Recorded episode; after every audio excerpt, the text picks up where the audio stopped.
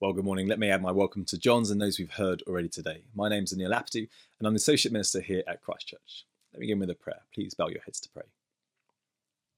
May the words of my mouth and the meditation of all our hearts be pleasing in your sight, O Lord, our rock and our Redeemer. Amen. I wonder, is it possible for you to live a righteous life? We all know there are right things we can do and wrong things we can do.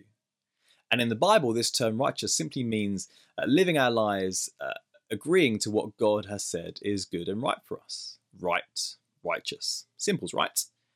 If you were to put it another way, is it possible for you to be perfect? Now, I imagine most of you are thinking right now, no, of course not. You try living perfectly with my family in lockdown right now. Or maybe you're living on your own at the moment and you're aware of things that you're tempted to do or watch or say that you know are wrong, but there's no one around you to tell you otherwise. Or maybe one or two of you are thinking, of course, I'm always perfect. It's everyone else around me that's wrong.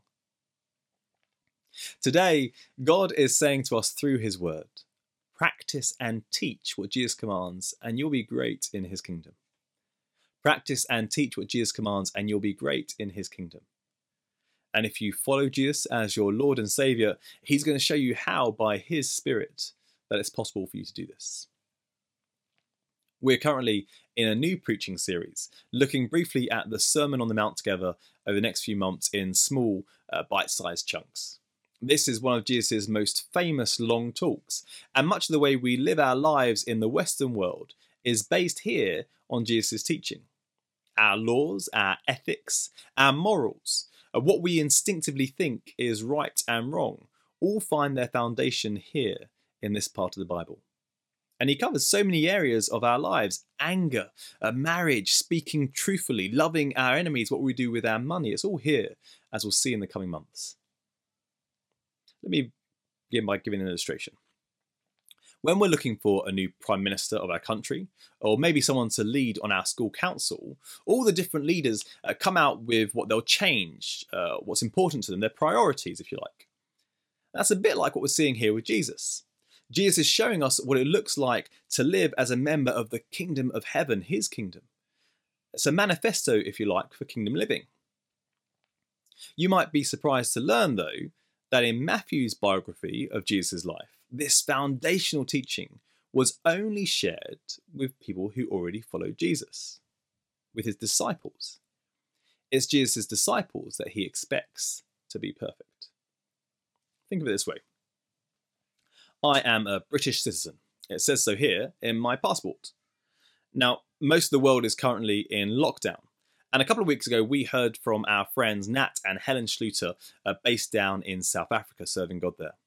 Now, they were sharing ways in which the lockdown rules down there were different to us here in the UK. As a British citizen, it would be really silly for me to follow the lockdown rules for South Africa, wouldn't it? That's their rules for their people living in their country at this time as a British citizen, I'm supposed to follow the UK lockdown rules. I'm being judged on my righteousness as a British citizen, that's if I've lived rightly or wrongly, on the rules in the UK, not in South Africa. Does that make sense? Now, my dad, he comes from a country called Mauritius. In fact, he's there right now my mum. My dad has two passports because he's both a citizen of the UK and Mauritius. Uh, this isn't his. That'd be quite silly if it was. He'd be stuck, wouldn't he? uh, God says in the Bible that if you love the Lord Jesus, it's a little bit like you have two passports too. Uh, one as a citizen of the world and one as a citizen of the kingdom of heaven. And Jesus says a bit later in verse 48 of his talk that if you are a citizen of his kingdom, then you should be perfect. Is that really what Jesus means. Is that even possible? Well, let me show you two different ways you might think about Jesus' teaching here. One way is that you might think, this is really easy. I just need to do this and say that and think these thoughts, and Bob's your uncle, I'm perfect.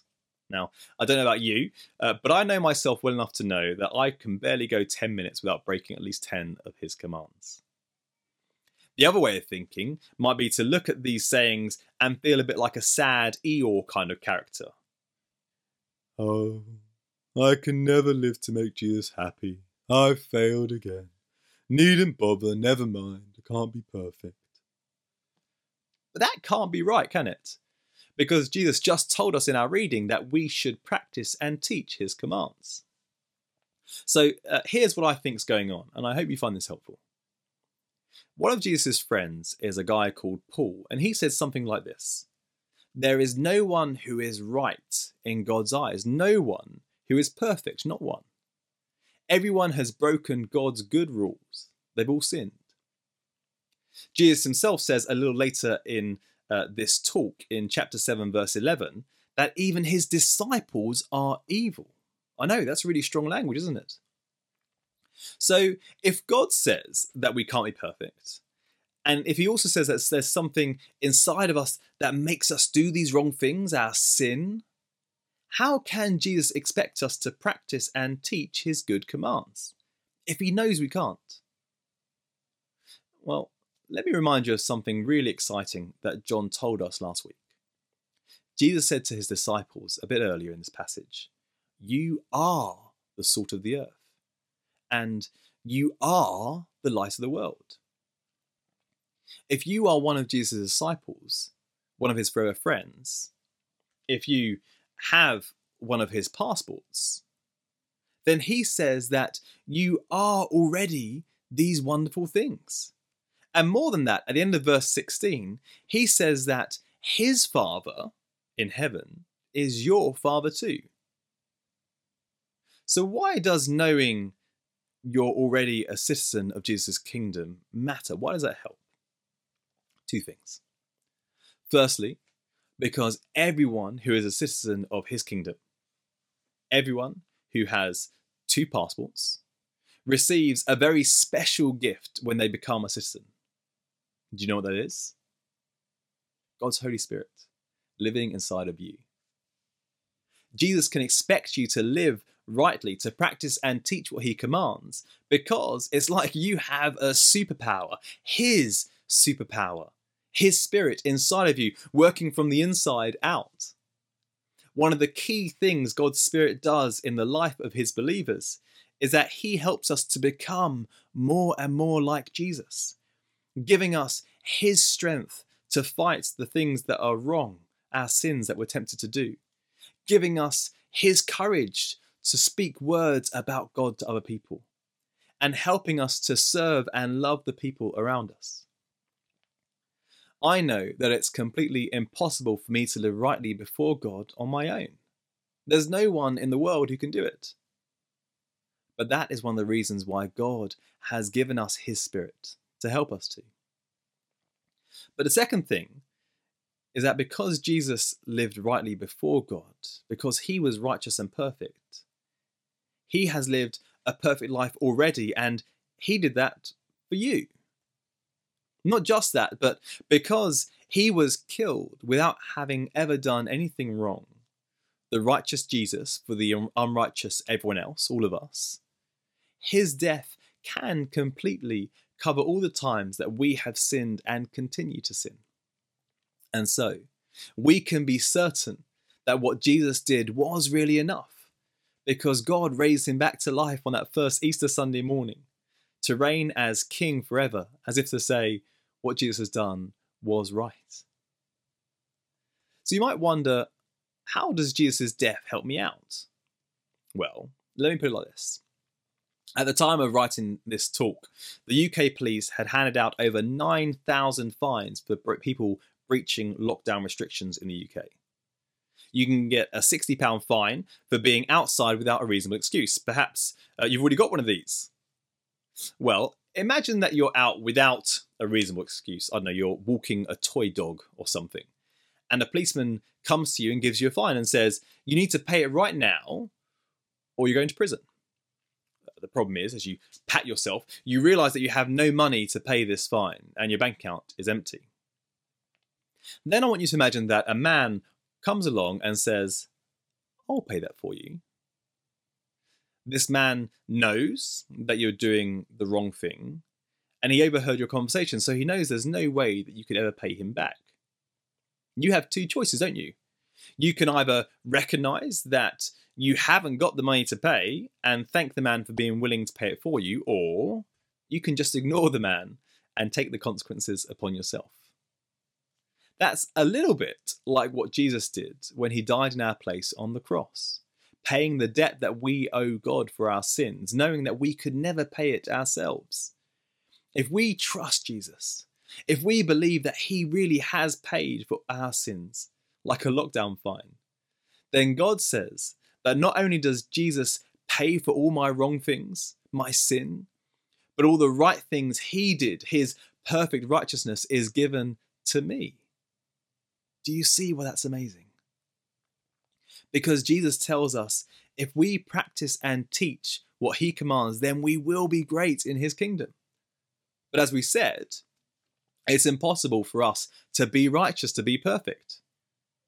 But God not only has given us His Spirit to help us to live a righteous life. But also, when we get this wrong, which we often do, it's like Jesus says to us it's okay. I got this right for you. Maybe you'll get it right next time. Let me show you what this looks like in my house at the moment in lockdown. So, from time to time, my two adorable children wind each other up just a little bit. And then this winds me up just a little bit, and I might get a little too cross with them. Can you relate? Uh, once I've calmed down, I recognize my wrong behavior, my sin, in how I treated my children. And in those moments, I might get my children together to apologize and to ask for their forgiveness. And then I pray something like this with my children. I say this Dear Father God, I'm sorry for how I treated my children harshly Please forgive me for my sin.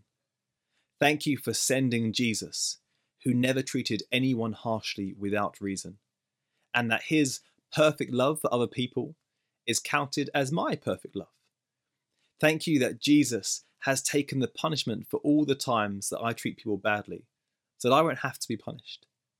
By your Spirit, work in me your Spirit's superpower to help me to live a righteous life and to help me always turn to you when I fail. Amen. God tells us in His Word that if we practice and teach what Jesus commands, we will be great in His kingdom. And all who believe have God's Spirit to help us and Jesus' perfect righteousness to cover over the times that we get this wrong. Thanks be to God for His Son, our Lord and Saviour, Jesus Christ. Amen. Our next song picks up on many of the themes that God has revealed to us this morning, reminding us of God's grace to all of us who believe and His Spirit's power working in us. Please do stand and sing if you're able, yet not I, but Christ through me.